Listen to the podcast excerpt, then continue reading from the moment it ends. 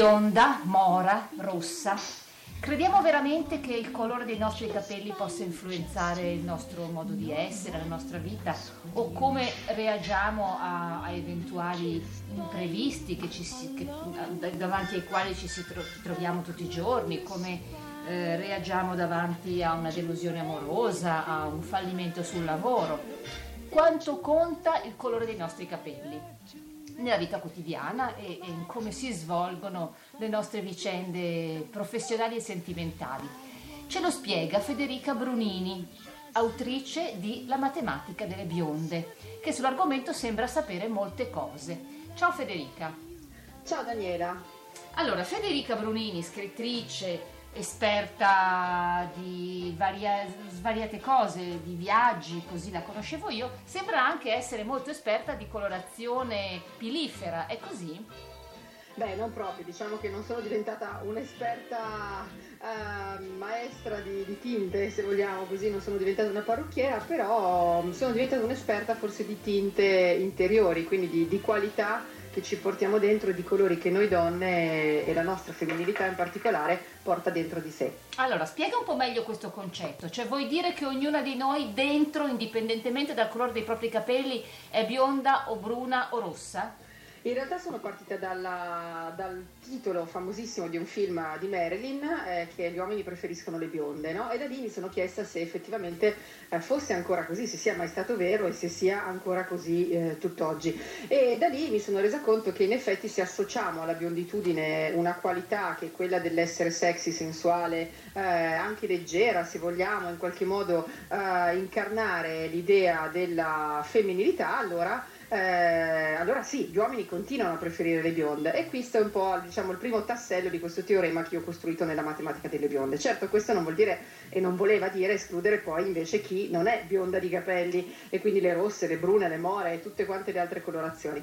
E quindi, eh, come ti dicevo, parliamo di colorazioni che sono più interiori e che sono più il riflesso di quello che siamo noi donne dentro. Eh, perché infatti nel tuo romanzo La matematica delle bionde spieghiamo un pochino di cosa si tratta, c'è un personaggio, eh, Camilla, che è una giornalista di gossip, eh, non bionda, che si trova per un caso a dialogare con la bionda per eccellenza, la madre di tutte le bionde, cioè Marilyn Monroe, giusto? Proprio così, la storia nasce proprio da lì e nasce anche da un'esperienza personale, nel senso che io per anni avevo fatto il filo a questo ritratto bellissimo di Audrey Hepburn, di questa amica pittrice, e quando poi sono finalmente riuscita ad andarmelo a prendere da lei in studio ho scoperto accanto a Audrey questo ritratto fantastico di Marilyn. Marilyn che a me in realtà non era mai piaciuta, non, non aveva mai granché interessato, anche perché l'associavo al mito della bionda esvaporata, della bionda un po' oca, insomma, ma morale che io me lo sono portata a casa questo quadro, non so spiegarti la magia che mi ha fatto Marilyn, ma questo quadro è venuto a casa con me e me lo sono appeso in camera davanti al letto. E da lì eh, mi sono resa conto che un pochino iniziava a dialogarci, sai magari la mattina quando sei davanti allo specchio che ti metti un vestito piuttosto che un altro, dicevo Marilyn cosa dici? Metto questo, metto quell'altro, metto le ballerine o metto il tacco d'orici, sciocchezze naturalmente, però mi sono resa conto che invece da questo dialogo poteva nascere qualcosa di più, cioè il dialogo tra due donne eh, di epoche diverse, di stili diversi, di modi di essere femmine diversi. E quindi ho immaginato questo, questo dialogo tra la protagonista, che è una giornalista di gossip trentenne milanese, e eh, diciamo il fantasma di Marilyn, o che Marilyn, quello che Marilyn potrebbe essere oggi se, se, si, uh, se si svegliasse a Milano una mattina e si trovasse in questo tourbillon di vita contemporanea. Um, beh, stiamo parlando di un personaggio, sì, biondo per eccellenza, però insomma di, di qualche anno fa. Adesso la, la Marilyn di oggi, secondo te, chi potrebbe essere? Guarda, questa è una domanda che proprio oggi mi stavo facendo anch'io e eh, devo ammettere che non ho trovato ancora una risposta, nel senso che sì, ci sono molte donne che vediamo, attrici eh, piuttosto che cantanti, che in qualche modo si sono ispirate e si ispirano tuttora al mito di Marilyn, però dirti che ci sia oggi una donna che riesce a incarnare, come ha fatto Marilyn, quella leggerezza, quel modo di essere sensuale, quel modo di essere femminile, dettando però anche uh, forti tendenze e eh, mettendo anche d'accordo personaggi completamente in disaccordo su tutt'altro, cioè lei piaceva a Martin Luther King e a John Fitzgerald Kennedy, cioè piaceva ai bianchi e ai neri, alle donne e agli uomini, cioè riusciva veramente a, a conquistare e unire le platee. Ecco, oggi faccio un po' fatica a individuare una donna, un personaggio, un personaggio di questo tipo. Eh, è anche vero che eh, non riesco però a identificare nemmeno una Audrey, quindi in realtà mm. forse siamo prive in questo momento di modelli o forse, anco, forse, meglio ancora non ne abbiamo più bisogno, che è un po' un'altra teoria che io sostengo nel libro, cioè forse è finita l'epoca in cui le donne devono scegliere se essere mm, in qualche modo eh, schiacciate o nascoste nel tubino nero oppure esaltate dalla scollatura alla Marilyn e magari possono decidere finalmente di essere donne a modo loro. Senti, secondo te Marilyn sarebbe stata quello che è stata se non fosse stata bionda? Poi noi sappiamo che in realtà non era una vera bionda, no? però il suo personaggio l'ha costruito su questo. Avrebbe avuto lo stesso successo secondo te, o perlomeno quanto conta un certo tipo di apparenza, o quanto contava a quell'epoca, però può darsi anche che le cose poi non siano così cambiate. Ma guarda, io direi che se non fosse stata bionda non, non sarebbe stata Marilyn, cioè Mera, Marilyn è l'essenza della bionditudine e, e viceversa e, e, diciamo anche che lei si era ispirata al mito di Ginarlo a suo tempo, quindi eh, si era già ispirata a qualcuna, a qualche bionda più mitica di lei all'epoca, poi superandola. E se ci pensi, in tutta la letteratura, dai romani, dai greci in poi, comunque le donne bionde sono sempre state un po' il mito della, della sensualità e del fascino. Quindi eh, riesco, mi viene difficile immaginare una Marilyn con un altro colore di capelli. Mm. Mentre mi viene meno difficile immaginare altre, altre, donne che pure sono state delle grandissime attrici, che magari erano bellissime no, con i capelli scuri, più, non, mi viene meno difficile insomma, immaginare che si potessero tingere in determinati momenti della loro vita e della loro carriera. Quindi secondo me il biondo è ancora oggi un colore che continua a, ad attrarre gli uomini in, più che le donne, o forse le donne pensando che in questo modo possano conquistare di più gli uomini, no? mm. eh, altrimenti non si spiegherebbe tutto questo ricorso ricorrere sempre a schiarimenti, colorazioni, uh, chartouche e mix che ci mettiamo in testa. Quindi il mito della bionda secondo me resiste. Poi sicuramente la bionda ha dimostrato negli anni e nei, e nei decenni di non essere per forza soltanto loca, uh, stupida e leggera e ricordiamo anche che Marilyn in realtà non era affatto così.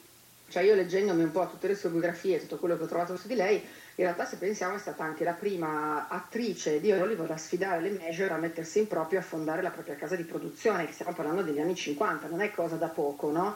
Mettersi contro un sistema come quello hollywoodiano e diventare produttrice dei propri film, che vuol dire poi proprietaria di se stessa e della propria immagine. Quindi, certo, certo. Eh, se vogliamo, ecco, quello che è cambiato è che le bionde continuano a essere un mito di sensualità, ma non solo più un mito di stupidità. Ecco, ecco. ma forse neanche, eh, neanche, la sua epoca, cioè perlomeno non lo erano, forse facevano finta di, eh, di, di essere, facevano un po' una parte, però sicuramente Marilyn tutto era fuorché stupida.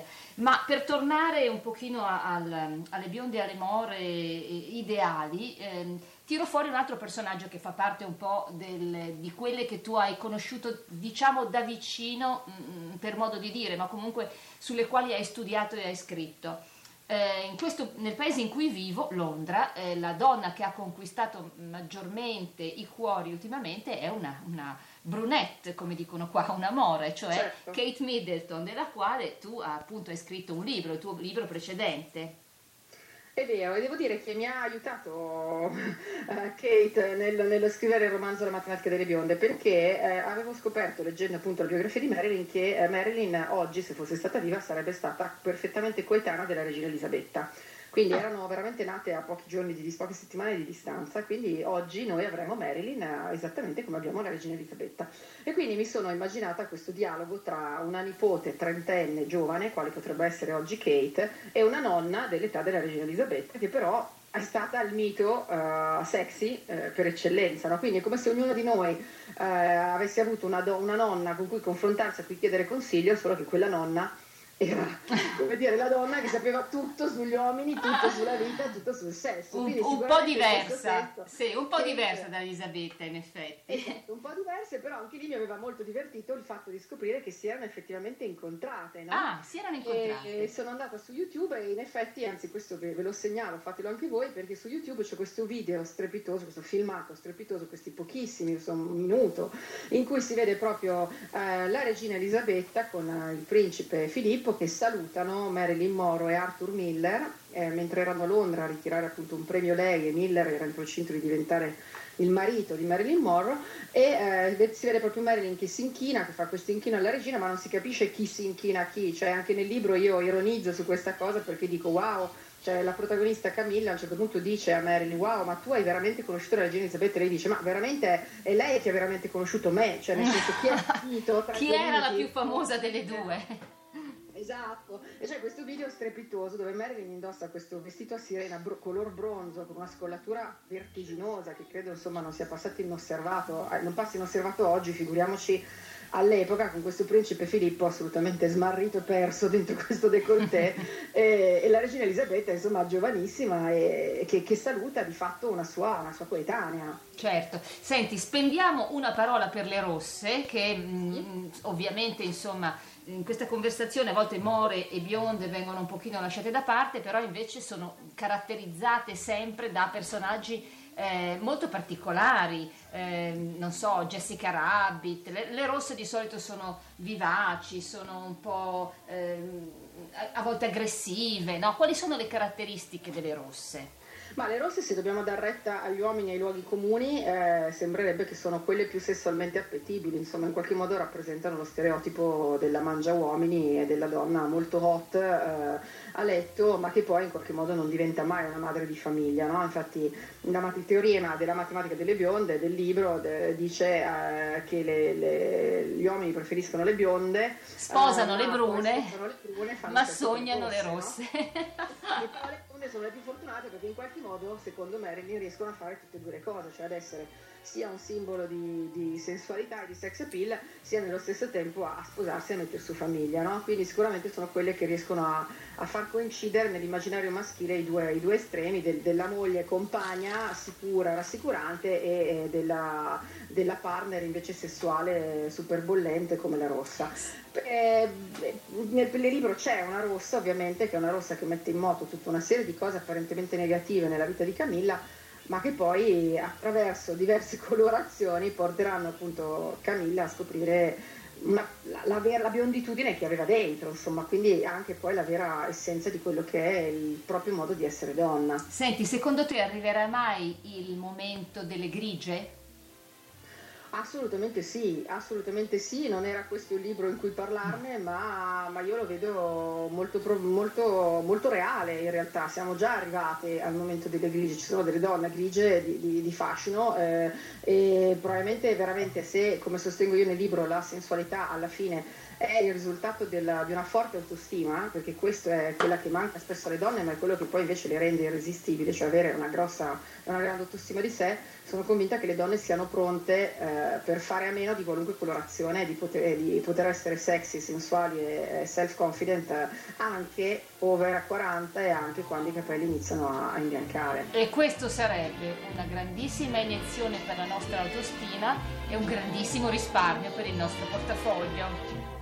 Assolutamente sì, certo sarebbe un pochino meno felice queste soluzioni per i parrucchieri, però noi dobbiamo come dire guardare all'evoluzione femminile, quindi sicuramente in quest'ottica sarebbe un passo avanti. Grazie a Federica Brunini, autrice di La matematica delle bionde, se volete scoprire la bionda che è in voi, leggetelo e, e fatene uso.